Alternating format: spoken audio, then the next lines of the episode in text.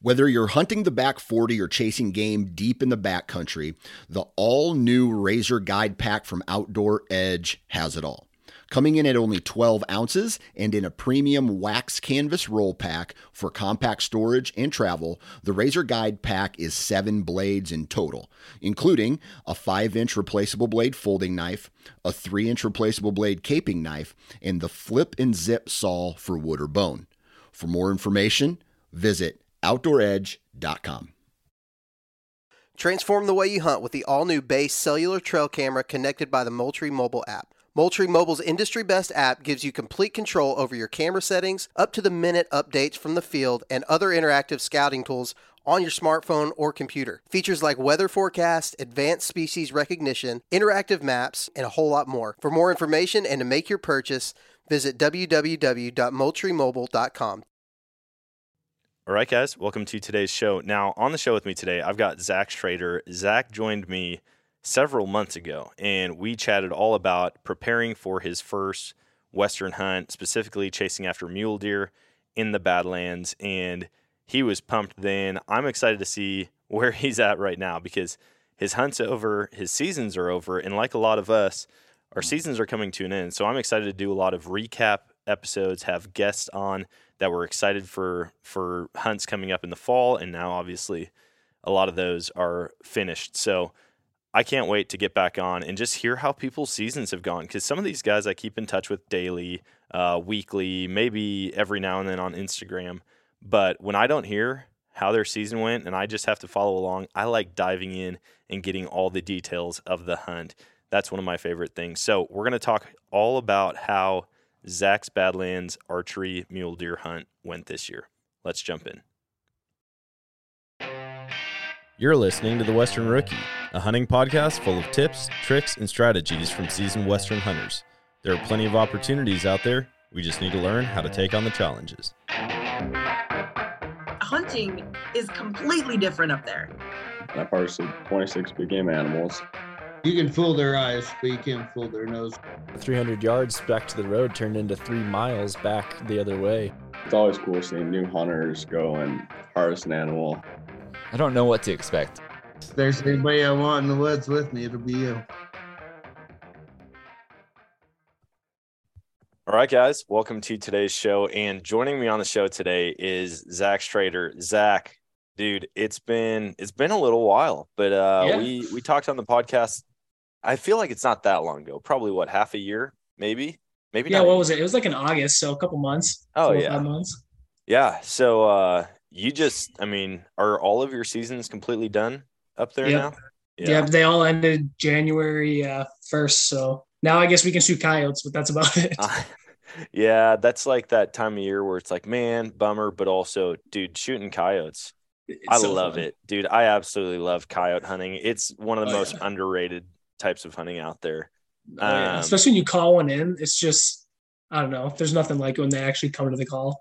Oh yeah. Yeah, when they come in and they're searching, especially when they don't like I like watching them when they have absolutely no clue that I'm there and you like change things up and especially when you have uh when you have a decoy out there because I've hunted them in like big open areas, like big Mhm. cattle pastures with little woodlots around and it's Yeah. fun to watch them come across that. But dude, when you're in the woods with a decoy, it gets crazy in a hurry, man. I've never seen action like that. It was it's a Yeah. lot of fun. Have you ever seen where they have those dogs? Like just a normal, like just a normal dog out there. dude the decoy doggers I, I i mean i'm sure there's a lot of different groups but i've i've watched these guys on youtube a bunch and i don't know how like how do you train your dog for that I don't know because every, every dog I've owned would just like sprint at it and try to you know chase it down. But they I don't know. the ones that i've seen they've had they've had collars on them so they must just have a really good recall like when you push the button Yeah. like it, it basically they're trained to come back because for those that Mhm. don't know what we're talking about these guys go and they coyote hunt exactly how we do Yeah. except in addition to that they have live dogs out there and these coyotes will come and try and attack their dog then the dog goes to attack the coyote and they'll just let them chase each other and like bite at each other for 15 minutes in hopes that more coyotes join the party to try to kill their dogs so that they can shoot them It's ridiculous. it's just crazy. I I wanna I wanna experience it that, and then I I've seen the guys down in I think it's Texas. I'm sure it's all over the South, but with Yeah. the greyhounds, the greyhounds and the whippets. Have you seen those guys? Where they where they chase the coyotes through the Yeah. fields and stuff. They just drive Yeah. through the field, they hit a remote, and the doors on the back of their truck drop. All the dogs jump Yeah. out, and they literally just run this coyote down and eat it. Well, they don't eat it, they kill it. Yeah, there's um so where we deer hunt up by uh or just like by our, our, our hunting land, there's this guy who so we have to walk past his dogs to get to get to our stand every time, and he's got like 50 hounds in there with like you know adult hounds, and he's got a bunch of babies, and they just go nuts. Um, I can't remember what he said. There's the he calls them like the attackers or something like that. They're the super fast dogs. So they're the ones who come at it and they chase it down and bite at its ankles to get it on the ground. And then the killers come behind him. So he lets the attackers out first. They chase the coyote down. And when he sees that they're coming up on it, he'll release the killers and they just like they just haul ass towards this coyote. Once he's down, the killers like, you know, kill it. Yeah. And it's just it's just wild. I Dude, mean, he's I- just got 50 hounds in his yard. I want to I I really really badly want to just travel all over and experience like the most outlandish forms of hunting. Like I feel like that's a pretty wild one. yeah. Anytime you involve dogs in Mhm. an active hunt, whether it's hogs or deer, like there's still states that allow that for deer and I'm like, dude, I Yeah. want to I want to experience that. Mhm. But the one that I want to check out more than anything else is in Mongolia, the guys that hunt wolves with golden eagles. And they just straight up, I mean, they're like riding around on these like little mini horses. And then the eagle, they're like on top of the mountain. And this eagle Yeah. will see a wolf like two miles down the valley and it just flies down after it. And it is the coolest thing ever. I mean, I, you have a pet eagle that kills wolves for you. like there's nothing more badass than that. No, I see. I would if they open that up in Montana, I would I would find a way to buy a golden eagle and move to Montana. yeah. Uh, That'd be awesome, dude. No so kidding. I mean, we could talk about unique types of hunting all day, and I'm sure more will pop up. But uh, dude, what was your season like, man? Because you're done, but here we've got a couple things left. I think I'm gonna go duck hunt in the morning. We've got a few days. Let's see.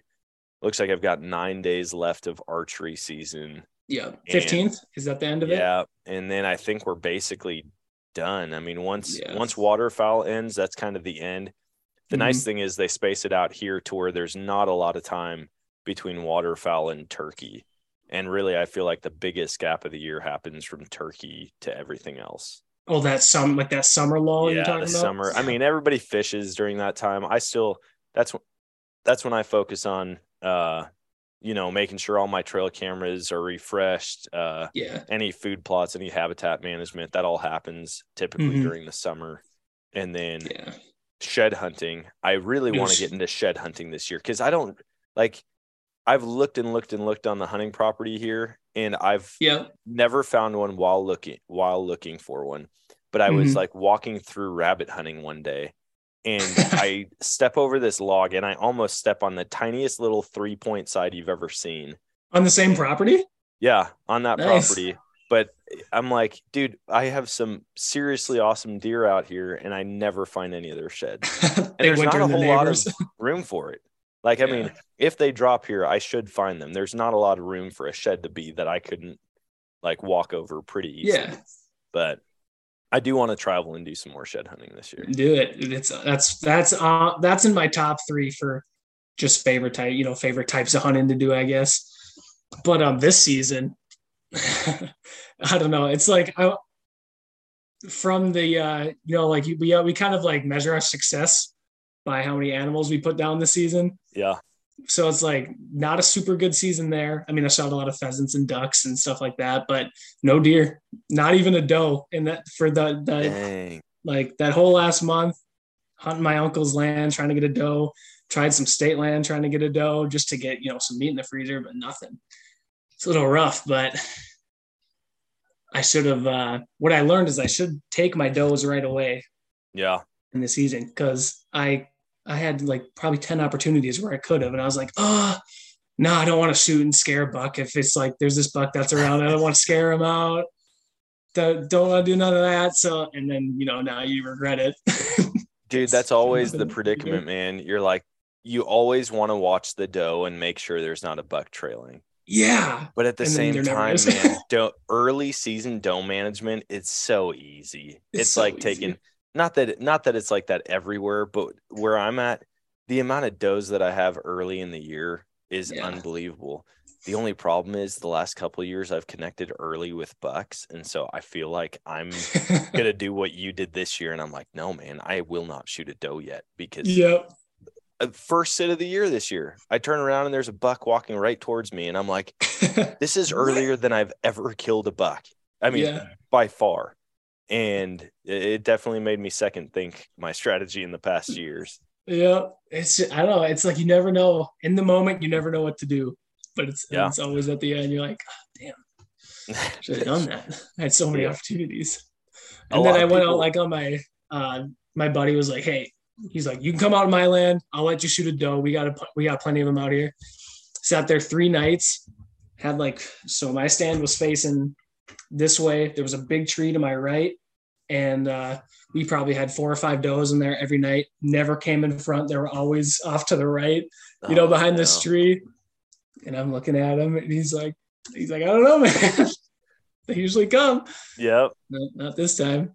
Dang. Were they within range? Just, you know, not yeah, I just could not get like there. There was just no shot through the trees. One came, um, like right at right at light, and I pulled back, and I could not see my like through my peep sight. So dang. didn't want to didn't want to send it and risk a gut shot or something, and uh, just because I had to leave that night. But Yeah. yeah, Yeah, that's That was so was it a hang on stand or like a permanent stand that yeah, it was just a hang or a little ladder one that leaned against the tree.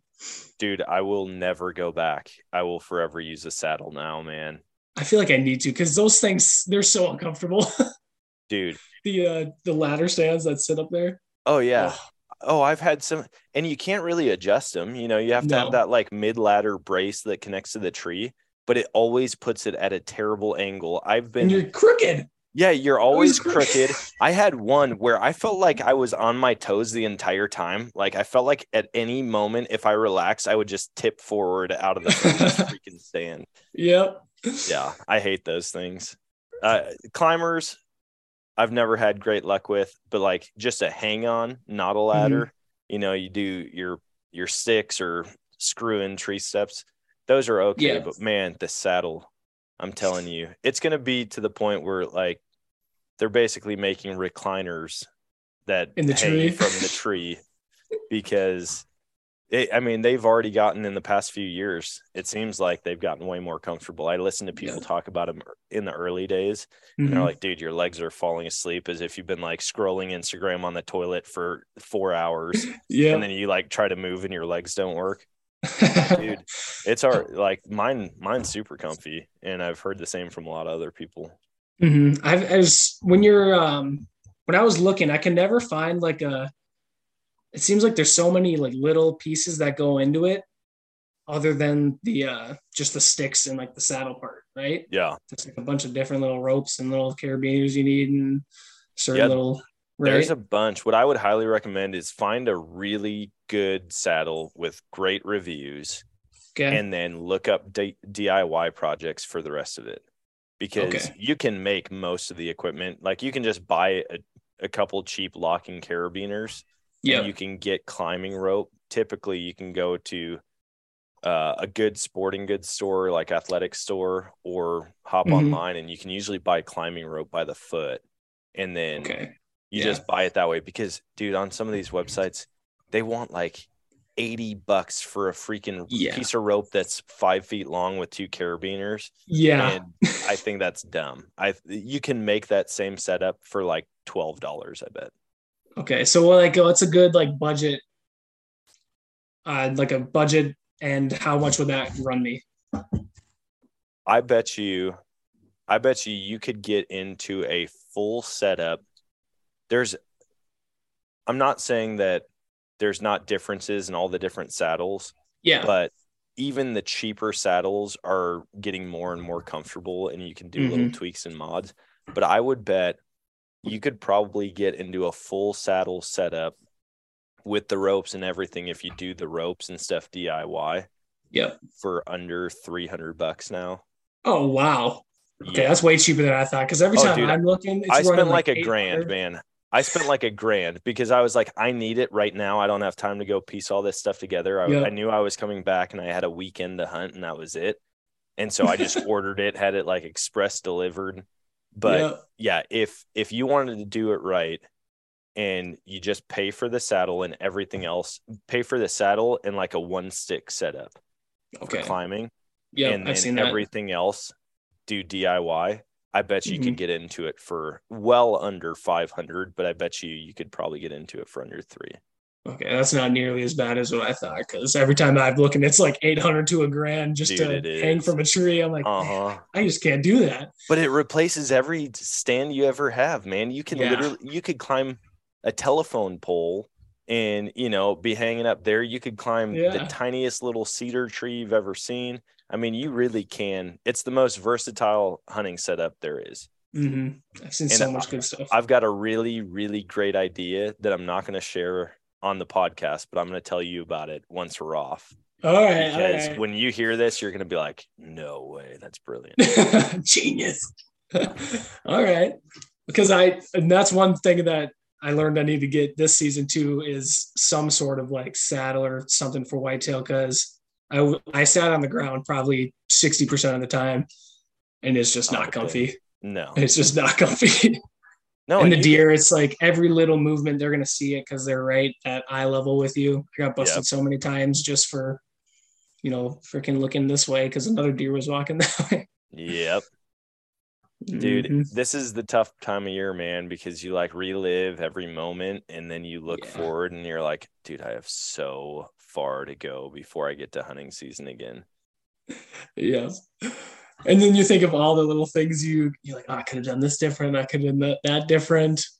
You know, like during season, you kind of reflect on it a little bit, but you're thinking about the next hunt more than you are the past hunt. So Oh, for sure. Yeah. And then when you have nothing to look forward to, it's just Yeah. like all the regret starts to kick in. Yep. it's like three for for us here, just because you know there's snow until freaking April. It's like got till probably probably beginning of April where we can start to shed hunt. I mean, you can shed hunt in the snow, but I just haven't had that much luck. So it's like that three month dead period for us, which is it's tough. Yeah, that would be. I mean, do you get into ice fishing though? I do a little bit. I don't have I have some stuff, but I don't have my own um like pop-up hub or my own auger or radar. I literally just have the rod and if my buddies go, I'm like, yeah, I'll come with. Dude, just So- get a freaking ground blind, like a hundred dollar ground blind, Yeah. a buddy heater, and then you can get Got one of those. those That's good. augers for like the drill now instead of like Yeah, the, the big two hand ones. Yeah, you can just put it on like a Milwaukee or a Dewalt or whatever. Yep. I've kind, I've kind of got ADHD though, so when I, I sit in the ice house and nothing happens for you know like 20 minutes, I'm just like, okay, this sucks. Like I'm not trying to like hole hop and all that when nothing's happening, but It'd be great if you could spot and stalk ice fish. no kidding. because I love that. That's that's something I realized this year too. Was I when I went on my so that that muley hunt, like that might be my uh, new addiction now, is western hunting because oh my, it's just so was this fun. was this your very first one? Because we talked about you preparing for it, right? Yeah, yeah, Yeah. This is my first ever. I've always just been whitetail and turkey and ducks. dude So- so so, let's jump into that because you you went out multiple times hmm and then what was one what was your reason for choosing the state and location that you did let's Yeah. start with that Okay, so I chose. um, so I'm up in uh, Fargo for school. So actually, I'm on the other side in Moorhead in Minnesota, unfortunately. So I got to pay out of state. But uh, my cousin, he hunted the Badlands in North Dakota um, the last two or three years, and like I, I was just was like, oh, that just that just looks so cool. And uh some so then some guy on my floor came up to me and he was like, yo, I got this, I got this guy from my hometown and like he's super into hunting too. I should give you his Snapchat or something. I'm like, I'm like, oh, this is weird. Sure, if you want. And he gives me his this guy's Snapchat and I add him. Never never said anything or whatever. This the kid invites um Christian over to his dorm and they knock on my door and they're like, Hey, this is the guy I told you to meet. And I was like, Oh, hey, I'm Zach, whatever. and then we started talking about hunting, and shed hunting. He's like, Yeah, I go out to the the Badlands and shed hunt for mule deer like all the time. Used to try it. So he was the person who like even showed me, you know, what it was. So shed hunting out there, did that for two years.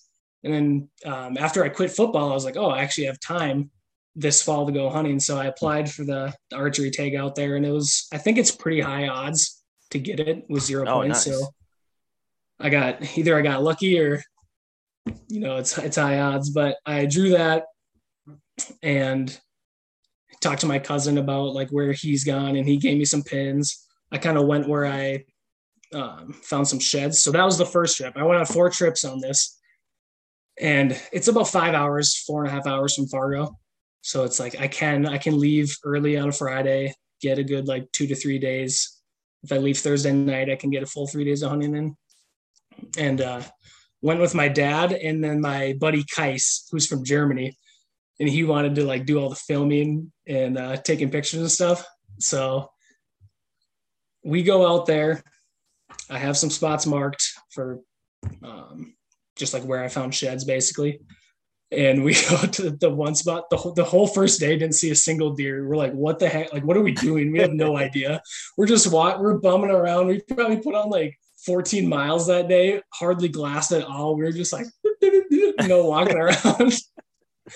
That was the first thing we learned. Don't just walk i was gonna say not recommended for western hunting. No. And that's what i thought it was i was like oh this is gonna be awesome. We're just gonna be hiking around spotted deer put a stalk on it. It's not even close. Not even close. so first day I didn't see anything. I called Colin and I was like, okay, I need some, I need some strategies. How do you do this? And he kind of gave me the spiel of what he did, he's done. And the next day, we finally like spotted some deer that first morning, and getting like getting so excited, you know, because we actually saw deer. Trying to trying to put a stalk on them. Had no idea what I was doing with the stalk and the deer weren't even like where I thought they were, just because they kind of went down to this cut. And I was like, okay, sneak up into here. They're going to be sitting right here. You know, they're not there like you think they are. Yeah. So that was that was the first stalk of the trip. But then the next day, there was um, we spotted this buck. Not I was just going after anything with antlers, you know, because it was my first time. Yeah.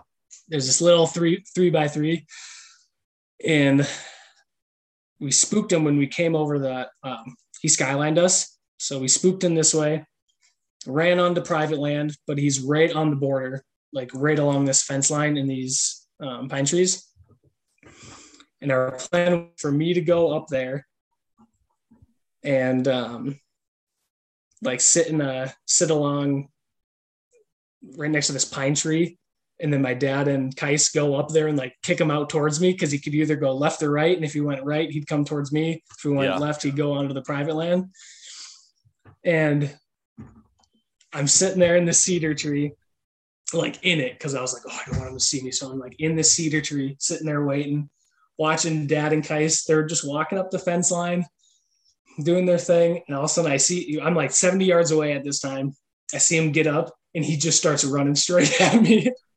just like you know how they just start hopping or whatever. He's yeah. just hopping directly at me, and, I, and I, I just start shaking so bad because I was like, ah, this isn't gonna work, and then it's working. Like, dude, I had no idea. I just I I was draw I drew back, and I'm like just watching it. You know, it's just 40, 30, 20, and I had it like I had it all like mapped out or uh, ranged out. So when he was frontal at 20, I was like, okay, should I shoot now?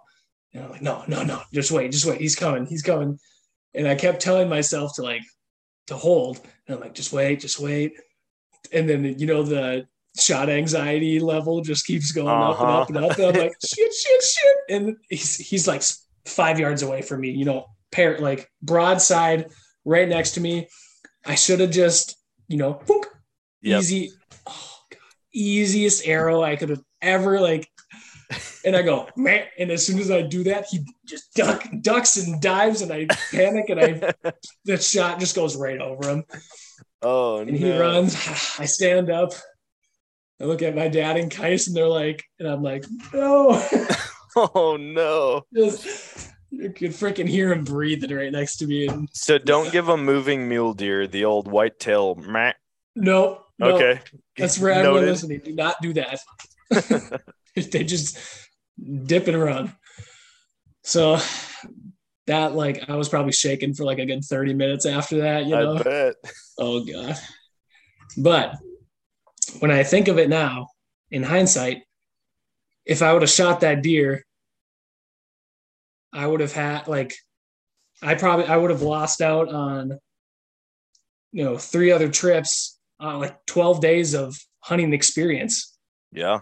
That I wouldn't have got if I would have shot that deer that so it's like it's like that it would have been nice to shoot it that second day but Yeah. oh man No, that's that's the tough part, man. When you shoot when you shoot an animal, for me, if I'm on a trip like by myself yeah or yeah, if I'm out hunting somewhere, I really don't want to fill the tag on day one.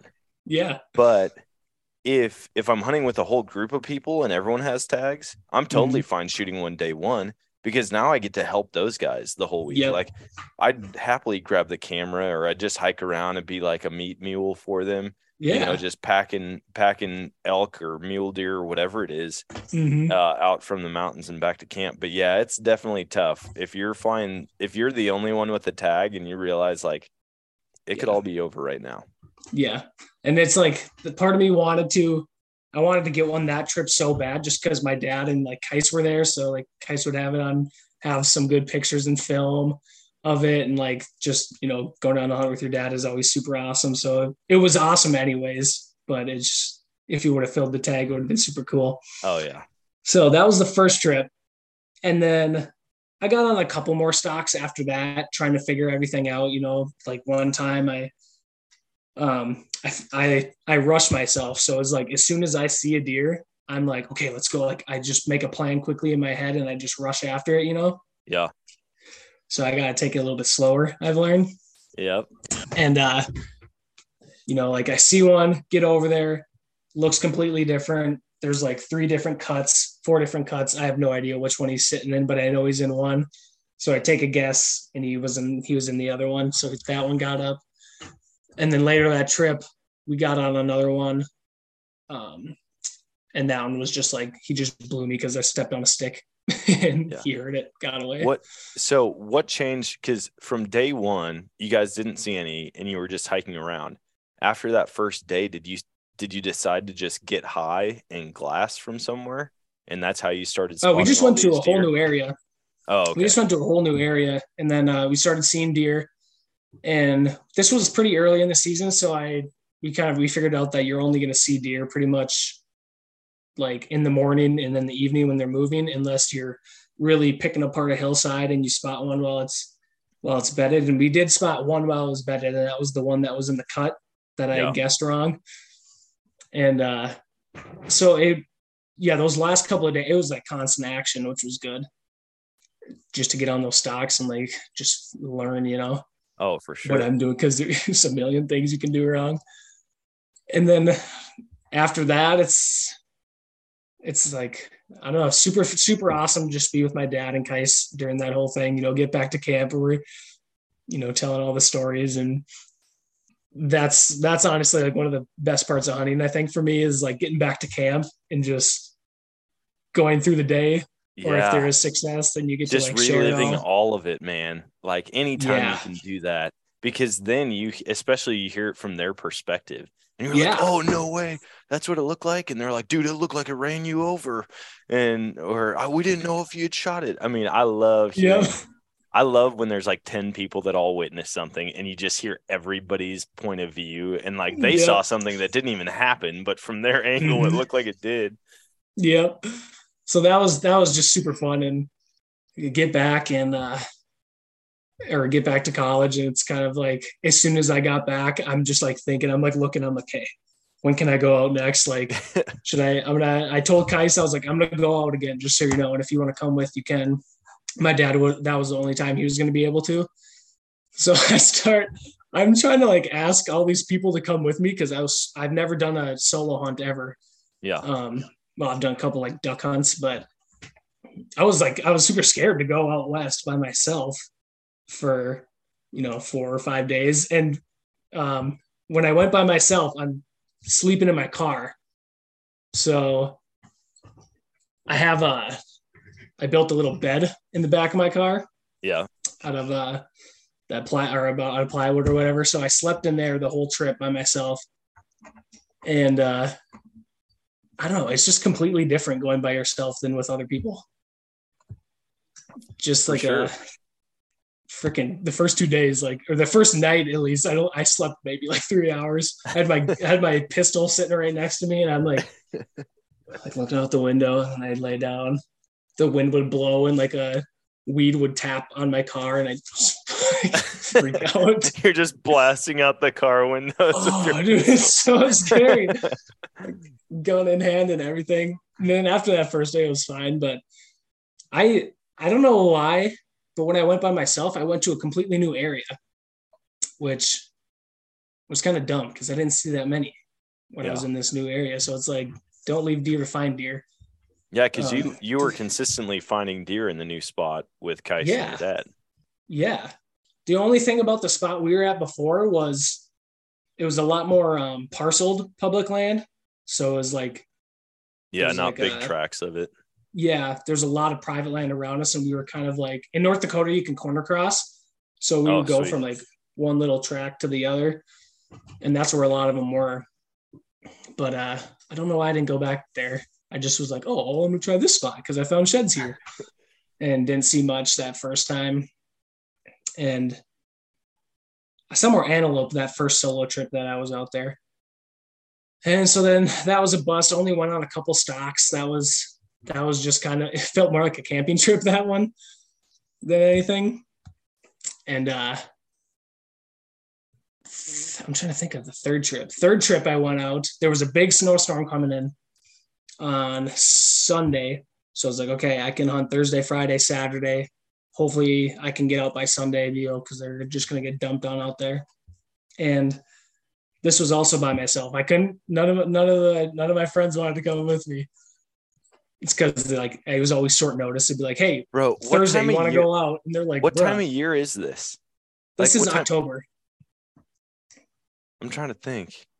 My October, I know I had a couple things. Dude, you should hit me up, man, because this sounds so awesome. In fact, I'm gonna be putting in for North Dakota mule deer Yeah. over the counter archery next year. You should. I'm Dude, already awesome. getting pumped.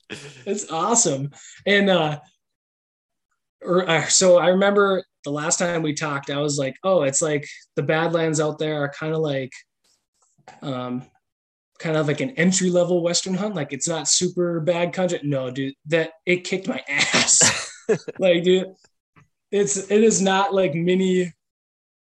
uh, Yeah, there's nothing like lesser about it besides that it's not at like ten thousand feet, you know, like in the mountains. But oh my Yeah. gosh, it's still like the cuts, the cuts or the valleys, and it's just so breaky. So it's like you walk hundred yards, then you drop down, you know, and you have to go back up. You walk another hundred yards, you have to go down to another cut, and then because it's so bad landy. But uh, so this third trip was late October, and the first day out, I get on I get on deer, which was super cool, and uh, found this one buck. Storm storm actually got pushed now to Saturday, so it's Friday morning now, and uh, got on some deer. Got busted a couple times, whatever. Then uh, found a found a spot to camp, and I was like, okay, I'm gonna stay in this general area. Camped like a mile away in my car. Got out early that next morning. Saw a couple of does, and uh, walked a little bit farther. Didn't see anything, but then on my way back, I looked into this one little. There's like a main valley with the river in it, and then there's little cuts that go off the sides. I checked in this one that I didn't check on my way out, and I saw a buck and three does back there. So making a play on this one buck who's bedded up there. Uh, get to about like 80 yards, bump him. He runs off. The does run this way. He runs this way. He beds so he can see like everything. I have to make this huge loop around. Took me an hour and a half to walk around to get into position to put another stalk on him. Step on a stick, bust him out again. Watch him. He runs out. He doesn't He didn't run very far every time. He kind of ran like you know, like three, 400 yards, but thank, like I had my eyes on him the whole time, which was nice. See him. He kind of just moseys around down in this lower spot. I'm like, okay, he's by himself. He bedded down in this, this shrub, like right next to the, like right at the bottom of the hill. And this was all pretty open up here. So it's okay. I'm going to get on top of the hill and I'm going to have to like creep down and shoot down on him. Yeah. Thought he was by himself. And I'm creeping down range. He's at 55, and I, like my pins go 20, 30, 40, 50, 60, but I'm, I'm just not that confident at 50 and 60 yet. So I want to get, I want to try to at least get to 40. Yeah. I, I take one more, one or two more steps down there. And then there's just a doe there that blows at me. Oh, so she blows, no. he gets up. I quickly range where he's standing because he doesn't know where I am at this time. And he's at 56, and I draw back and I was I I tried to stay calm. I was calm right away. And then he moved a little bit into a different opening. And uh, I just guessed he was at 60. And I hit him with the mat like the whitetails. He stops. and I I was probably like 0.5 seconds after I said mat. I just punched the shit out of the trigger. Oh, shoot him. Arrow, arrow goes like right into his back leg. Like, I mean, I missed it was way off. It was Oh, way to the right. Hits his back leg straight into the bone, like no blood at all. Arrow's sticking in like that far, maybe into Oh, his bone. geez. Arrow falls out right away. I watch him and he kind of just like he's hobbling up. And I'm watching him and I'm hoping like maybe I hit an artery in his leg or something. He'll bleed out. There's like no blood coming. So I, I just watch him kind of just crest over the hill. And that was the second day. And it's, I tried to find him again. You know, I'm up there, and all of a sudden this snow, this the snowstorm kind of just like hit like out of nowhere, and then I was reduced to like maybe hundred yards of visibility because it just all of a sudden, all of a sudden it was like five o'clock. and, Yeah. like the storm is rolling through, so I leave them and I head back home that time. See, that would that excuse me. That would be ideal to get like a nasty snowstorm like that. hmm Wow. I gotta drink some water. It'd be ideal to get a nasty snowstorm like that if you're already out stalking a deer yeah, and then all of a sudden it just like starts dumping visibility's nothing the deer Oh, feels yeah. super safe and then you can just creep in quietly yep. but if you don't already have eyes on a deer or an animal that you're pursuing there's no chance like No. you're never just to stumble into a 100 yards on something No, never. Then that was the thing. Like, I, I, I've, I've realized I want to like be able to. Do you have a Do you have a movable or adjustable sight on your bow? i do i've got a single pin adjustable and i think i'm going to switch to either a three or a five pin adjustable so basically Mhm. i would have like 20 30 40 50 or Yep. 20 30 40 and then my 40 yard i would adjust Yeah, like i would adjust the whole sight, and my 40 would then go all the way out to 100 yeah, yeah And that, that's kind of what I think that might be my next purchase because at my house that I'm at, I can only shoot up to 40 yards. If I if I try to shoot to 50, I'd be on the road and that's illegal. So I can't do that. But I've I noticed like I can easily get within like 60 yards almost every time. I was probably within 60, Dang. 70 yards of these mule deer every time, and I just could never get a shot. So it's that last little bit man Oh, dude, it's that last 20, uh, 20, 30 yards that I just could not. Well, and that's why you Yeah. hear a lot of these guys from out west and they're talking about taking shots at 80, 90 yards. Yeah. And I mean, and that- it's it's common out there. I, t- I talk Yeah. to people uh one of my buddies from out there, he shot a an antelope at like 96 yards. An antelope. Jesus. and I'm like, "Are you freaking kidding me?" but then they hear about us back east or in the Midwest, and it's like, oh yeah, like my max is 40. And they're like, Are you Like, kidding really? me? How do you kill anything? Yeah, for real. And I mean, it's totally different. You know, when you're having to walk up on an animal, it's a lot different than just sitting and waiting. Like It if is, you're yeah. hunting over water, you can sh- you can get inside of 40 pretty easily. Mhm. You know, if you're hunting a wallow, it's going to be different. But when you're Mhm. spot and stalk, dude, there's no telling how far. And in fact, when I went out when I went out to Utah and helped my friend Linnea, uh, Mm-hmm. one of her one of her friends who's big into mule deer hunting, they're like, you, "You'll never get within 40 yards. You, you just He's won't." right. And the whole time we're like, we saw the the same thing that you did. We could get to 70 yards all day long. yeah. 60 Yeah. yards even. But getting into 40 is unheard of. And she only had Mm-hmm. one time, I think, where we got inside of 40. She she crawled into this deer at 15 yards and she just couldn't quite get, she stood up. She was drawn back, stood up, and she Yep. could still only once she was fully stood up, she could only see the ears and the antlers. And it was a big buck, dude. It was a Yeah. I mean, it was bigger than this one right here on the wall by Jeez. a lot. And and I'm sitting here, I'm I'm sitting at 50 yards watching this all happen. And Yeah. I'm like videoing it with her camera. And and she like stands up and draws back. And I'm like, there's no way this isn't gonna end in a Work. good shot. Yeah. And then she told me, she's like, it ended up looking back at her for six seconds. All she could see was the head. And then it went from bedded to a dead sprint.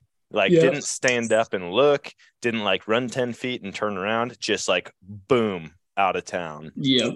So Yep. that's where I was like, okay, I've never done it before. I haven't been out for archery. I've never archery hunted Western game at all. But this year I'm Mhm. hoping to get out and do some some stuff with my bow. But I'm gonna make sure like I want to be super, super dialed at like a hundred yards and Yeah. have my effective range be like 70 to 80. Mm, at least, I mean, I'm, I'm just thinking of all my stalks, almost probably 80% of the stalks I was on, I could have had a shot at, you know, 70 or 80 yards easily. Or, or like, even if I, uh, there was a couple times where I'd come over, come over the ridge or something and I'd spook them, but then they, it's so in the Badlands, it's just like down and up, you know, so like Yeah. they're on the other hillside, but the other hillsides, I'm only like 65, 70 yards away. So I'd quickly range and I'm like, ah, it's too far, but Dang. it man. shouldn't, it like, it shouldn't have been too far. Like I should have just crank, been able to crank it down, take my shot. But so I think that's something I'm going to try to, I'm going to purchase and try to work on is those distance shots just because that it's a necessary skill out there. Yeah. I, I think after, after that. Oh yeah, I don't think I had ever shot a deer with a gun past 70 yards.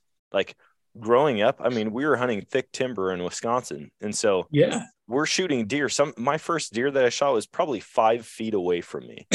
I, I'm sitting like nine feet up in a homemade tree stand that I made out out of plywood and two by fours, nice. and I shoot this doe at five feet with a 20 gauge slug Yeah. and it was i don't think it was until college that i shot at something past 70 yards hmm and and but yeah being out west it's like everything's farther with your Yeah. rifle with your bow i mean it's just big open country and you're not Mhm. baiting them you're not sit, like you can't just sit on a path and hope they come through because those things No. will use every inch of the mountain Yeah. And they could easily just whoop, make their way right around you if you sat. I try I did try a whitetail tactic out there because I saw three bucks take this one path. Um, this was my last trip out there when it was super snowy. And hunting mule deer in the snow is the most like underrated thing ever, I think. They they just stick out like oh that I sounds mean, amazing like you can you could be walking and I'll you'll just spot them with your eye while they're bedded. I mean, not like obviously super far, but they just I don't know. That was really cool. And uh that last time was in the rut too. So that was did you wear did you wear snow camo or did you have your regular camo I just had my regular camo. You know how fun that would be to be all white, like you're on a snow Yeah. goose hunt and you're stalking mule deer in the snow. yeah. So I don't know. That was so I was kind of, you know, like my first solo trip, I was super scared to go out there. Yeah. This last trip, they just got dumped on. I think they got like it was like 11 inches of snow or something like that out there. And I'm like, oh, like how the heck am I going to do this? Like, I've never. It's going to be cold. It's, it's going to be cold, and I'm going to freaking die out there, or like you know all these thoughts. Like, I don't want to be freezing cold and in, in pain all the time. But I, I just was like, okay, I'm gonna I'm gonna do this. I have I we had a two day break from school because I only had one class on Thursday, so I just skipped it. Uh, but so I left, got out there, you know, sleeping in my car. Um, I had two quilts and my sleeping bag while I was sleeping in there, you know, like just my head is showing like this Yep. so I could so I could breathe. But um they were just full rut, you know, like I'd be sitting there, sitting there glassing, and all of a sudden I'd see I'd see a doe just come hauling ass over the hill at like one in the afternoon, and a buck would just be hot on her tail, just you know, just Oh, sprinting. It was it was I've we like we I've seen the whitetail rut in Minnesota and it's cool because you know the bucks are kind of like on their tail, but I mean this is just like they're just going like across this open country just sprinting at each other. Yeah.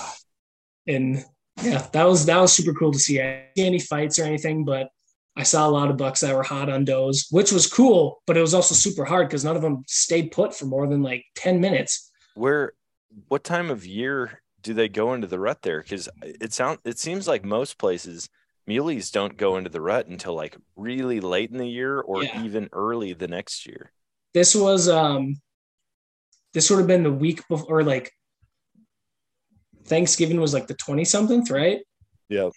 So the day I got back was the day before Thanksgiving. Oh, so it was that week in November. Dang, and, so uh, yeah, that's got to be pretty close to the whitetail rut up there. I mean, maybe yeah, like a few. it's like right at the end of it. Yeah. Yeah. Huh. And they were they were just hot on him, and I, you know, I, I'd be like, okay, they're down here, but as soon as I started making a move, ten minutes later, they would they would start chasing each other again, or they would like they'd bed down, and then they'd get up and start chasing each other again. So it was super. It was hard because they were so easy to spot, they you know they didn't say put it all Yeah. and uh I don't know. That that was just it was super cool because it was always exciting, but it's, it's just so hard to actually make a play. Like I had no idea. Try to cut them off maybe, but then they're like running circles with each other Yeah. all around. So, Dude, yeah, it sounds was- like uh, with how close you you've been able to get, but not quite close enough to shoot. It sounds like you need to do one of those like silhouette decoys or like the ultimate predator deals that clips on the front of Yeah. your bow, you know, something like that. Mhm. And I, I mean, I've watched videos of guys, and you always see the highlights, right? You don't see the guys that blow every deer in the area out. But I just feel like that'd be Yeah. so awesome. You know, you get close enough, they start getting kind of spooked, and then all of a sudden you pop over, and all they see is two big ears and a set of eyes, and they're like, "Oh, never mind, it's a doe. I can stay Yeah. put." Yeah, that actually probably would be good because a lot of times that's what happens is they, you know, they either like, I know you're not supposed to skyline yourself. I've heard that a lot of times, Yeah, but sometimes there's just like no other way to get to them besides going over this small little hill out there in the Badlands because it's so so breaky. yeah. So, yeah, that would be good because So- they, they, yeah, they just bust you. So for next year, you're gonna work on extending your range with your bow. Yep. Are you going to uh, drop the whitetail mat tactic altogether? Yeah, we're not gonna do that anymore. No. That doesn't work. it doesn't work. What, No. what what other changes are you going to make for next year? I mean, any other strategic changes that you think is going to help uh, get you closer or possibly see more deer? Um, well, the one thing the, I always got pretty close when I crawled, which Okay. instead of like trying to you know hunch down and like walk slowly, that seemed Yep. to be a lot louder than when I just got down and and just crawled super slowly. But uh, I think it's just I am like there's just so many factors like learning how to play the wind just right and how to like even when the wind blows, then you make a move versus when there's no like if you make a move Yeah. when there's no wind, then they they kind of get like suspicious because your sound just I noticed that one time was I just kept going and then the wind died down and I was angry or I was like antsy so I made another step and then I like got him on edge Yeah. and this was at like 90 yards. He somehow heard that. Dang. so Dude, those freaking satellite dishes they have on the side Oh, of their head, man. yeah. It is it's no joke. They hear everything. And that that was that was the hard part about hunting the snow too was in the early morning when it was froze and crunchy i couldn't i couldn't make any stalks because they like i just couldn't get close enough. So i had to wait till the middle of the day. This would have been um, later in the week because the first couple of days was super powdery snow and that was perfect Yeah. but once it got a little bit warmer started melting and yeah so that was something else i learned was you can't really make a stalk in crunchy snow No. it's just way too loud Are is this a unit that you're gonna continue to put in for, or are you gonna try to branch out to different areas? it's it's a whole state it's just any Oh, deer dang. so north dakota is um any so you can always get a whitetail archery tag no matter what that's just like an over-the-counter thing and then their mule deer tag is an any deer tag so it's not a specific mule deer only tag it's just any deer bow the whole state Oh my But- gosh. yeah How much but the is- badlands badlands are like i think that covers like three or four units Okay. How uh how much is a non-resident tag up there? 250 for Oh, any dude. deer dude it's I'm in, man. it's a steal, 2023 archery mule deer, archery any deer. Yeah, any deer. But now everyone's gonna apply, so now we're gonna have no our odds go down. I wonder if there's a way to limit this podcast reach to like only certain people so that Oh, yeah. not like no i mean i feel like i feel like a lot of people when they plan a big trip out of state you know they're looking at like mountains they They want to be yeah. out in wyoming or utah colorado nevada Yep. um not that not that the dakotas aren't beautiful because i freaking love the badlands man Dude, and i can only imagine how sweet it would be to hunt there i want to Yeah. coyote hunt there man Yeah, I want to go saw out into some of those day. nasty cuts with a Fox Pro and just, Yeah. dude, I'll bring my 300 PRC out there and just like destroy them. You'll see so many. There was uh that later season when I was out there for when it was snowing out, there was coyotes howling and like all just all day, like one in the afternoon, seven in the morning, three in the afternoon, just like all over. And I saw a ton of them. So Hey, we just need to partner. We need to pair a shed hunting trip with a coyote trip, yeah, and it'll be the best. We just hang out, all long, we hike around, but we bring our rifle and a call, and then yeah. when we sit for some somewhere for a little while, just start hitting the rabbit squeal, man. It'd be that'd be so. We were actually talking about that one time, and we just never did it. Me and Lee, me and my buddy were like, "Oh yeah, let's, let's bring our rifles out there." Yeah, I we just never did. dang.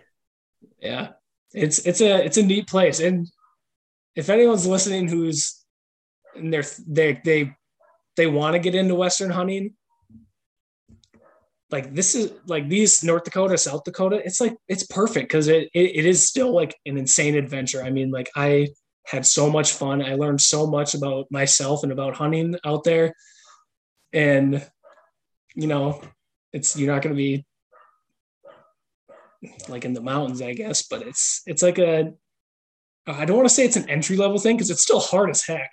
Yeah. But like it's just it was perfect. No, man. It's, I mean, entry level is when you go somewhere close to home with people who know what they're doing. Anytime you branch out and you try and go and do something on your own in a new locate, I mean, you could know what you're doing, but going and doing it in a new location, that It's so alone different. makes it more of an advanced level deal. Because Yeah, you just don't know the animals. You might not know the terrain. You might not know their habits there. Yep. And that's what intrigues me about it because I want I want to be like an ultimate predator. Yeah. You know, I don't want to just be like, "Oh, I'm really good at shooting deer over a corn pile in South Carolina." like I want to be able to go somewhere, figure out animals in like a couple days, obviously learn about them throughout the whole time that I'm there, Yeah. but go and be able to just like hone in. You see Mhm. people like that that are just killers, man. yeah, they can go to- anywhere. Yeah, I talk to people about that all the time, and I want to be that guy. When people are like, "Dude, Dan just gets it done," you know, like Yeah. he just figures it out. And I feel like some people just have it in them. And honestly, like I'm thrilled with the success that I've had, but I also Yeah. haven't done a whole lot of like adventurous hunts with my bow. And I Yeah. know that that's uh, going and killing things with the rifle. It's not a guarantee, but your odds go way up when you can shoot Mm-hmm. Way up. 10 times the distance. Way up. You just have to find animals at that point. Yeah. but I mean, it's like it's still so fun, you know, with a rifle. But I've I've noticed when I kill something with my bow, that level of satisfaction is just unmatched. Oh, through the roof, I bet. Yeah. Dude, So that is sweet. So that wrapped up that hunt, man. And then eh, Eh, I've, I've been watching, you've been getting out and doing some more bird hunting, you know, upland Yeah. and waterfowl, which is yeah, always fun. it's always fun. And our waterfowl ends pretty early up here just because everything freezes so fast. I think it was it was like November, like second week in November it ended. So that's like it's it's I think it's only like 60 days or something like that. And then I'm talking to like there's some guys in like Idaho who are still hunting ducks for like another month, I swear. Oh, yeah. You know? It's it's crazy, man. Like there's people who chase the migration and you can you can chase ducks for like a half a year. Yeah. Easy. It's it's wild. I would love to do that. hmm I got my first taste of southern duck hunting down in Texas. Oh, I my bet that was gosh, just man. crazy. Dude, they have way too many birds there. It's it's outrageous how many And they're all gorgeous only, too. Not only birds, the amount of animals in Texas, it's like freaking Africa, Yeah.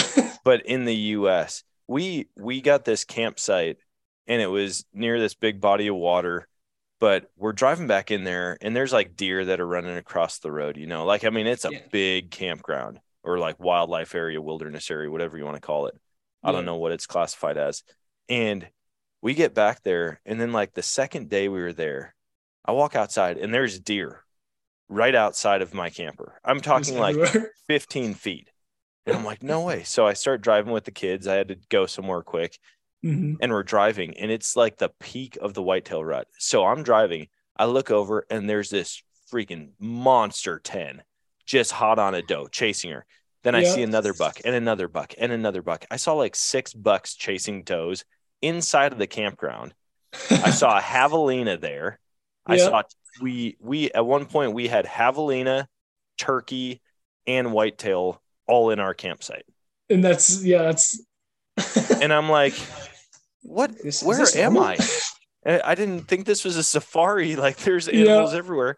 And then we were uh we were hunting we were hunting for ducks and I was walking out to retrieve a bird at one point because we didn't have a dog with us. yeah. And I was walking out to get a bird and my buddy's like, Hey, just remember, man, there's there's gators here. And I was like, like, uh, I was like, no, yeah, you told me that, but like, how big are the gators? I'm thinking, you know, like three, four, five feet. And he's like, oh, I don't know, man. Somebody killed one that was like 14 feet and 970 pounds. And I turn around and I'm like, and I'm coming back to shore. "Eh, yeah, you guys can get it. but dude, you can hunt. I mean, right there, you've probably got 15 different species that you can hunt. And yeah. Easy. it's it's crazy. I get the appeal of Texas, but I think everybody would live there if it had more moderate climate. They just get so hot and dry. hot. It's I just so hot. no, I could never do that. hmm Yeah. But their deer, their deer are just unmatched down there. Oh my gosh. it's just crazy how big. The, there's not that much uh, public land in Texas either. So, So there's like- there's quite a bit, but a lot of people just associate Texas with all private, you know, because there's a lot of big Oh, yeah. ranges, but there is a decent amount of public land. Oh, there is. Um, Okay. the the crazy thing with Texas though is that exotics don't have like typical rules and regulations and seasons and bag limits. So Yeah. technically, and this is all from talking to the guys down there. I don't I haven't fact checked any of it, but I I feel like I've heard it other places also. Apparently there is a certain time of year in a certain area that you can thermal hunt for elk at night What? in Texas because they're non-natives or you know Yeah. they're classified as exotics. yeah. Uh, you know, you've got the nilgai that you can go out and hunt.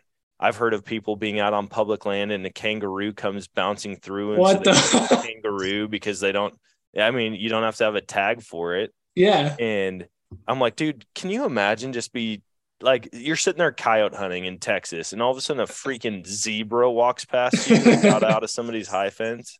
It's like, so that's the thing is like it just has to get out of the high fence and then it's like free game. There's a lot of animals that have gotten out of high fence, and now there's like breeding populations of them on public property or like in the wild, you know. Yeah. And so, yeah, the dude, just look up look up videos of exotics in Texas, and Yeah. you'll see how many different animals you can actually hunt on public land that are technically not supposed to be there, and so you Yeah. don't really have to have any special permits for them. Nice. Yeah. Huh. Anyways, I knew almost didn't leave, man. Once I started learning about all the opportunities, I'm like, dude, I might just park it here for the long haul. Yeah. Well, dude, uh, awesome, awesome sharing your story today, and like, congrats on all the stuff you learned. I Thanks, feel like yeah. with how many encounters you had, and the fact that you were getting within 70 yards on most of them, hmm I feel like you're gonna put all that, you're gonna hone it a little bit next year, and and find some more Oh, yeah. success. So, We gotta, we gotta do it. Dude, I'm pumped. If I go two seasons, man, without getting one, Oh no, dude, that's the worst. that'd be tough. Yeah, that'd yeah. be that'd be awful. Well, dude, thanks for hopping on. Where can where can people find you? Where can they follow along, see some of your content that you created out there?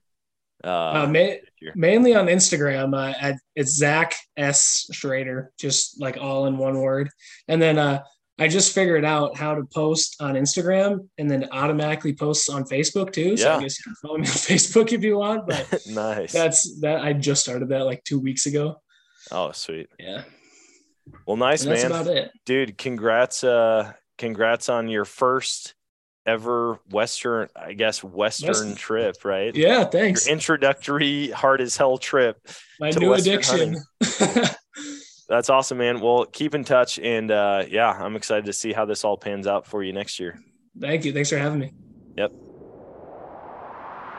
And that is going to wrap it up for today's show. Man, what a crazy season. Like to go out to a place you've never been, sometimes with other people, sometimes on your own, and to have that many encounters blows my mind, especially like one running straight at you, not really knowing how you should handle that situation. I guess I haven't ever had an animal run straight at me while I'm on the ground with a bow in hand.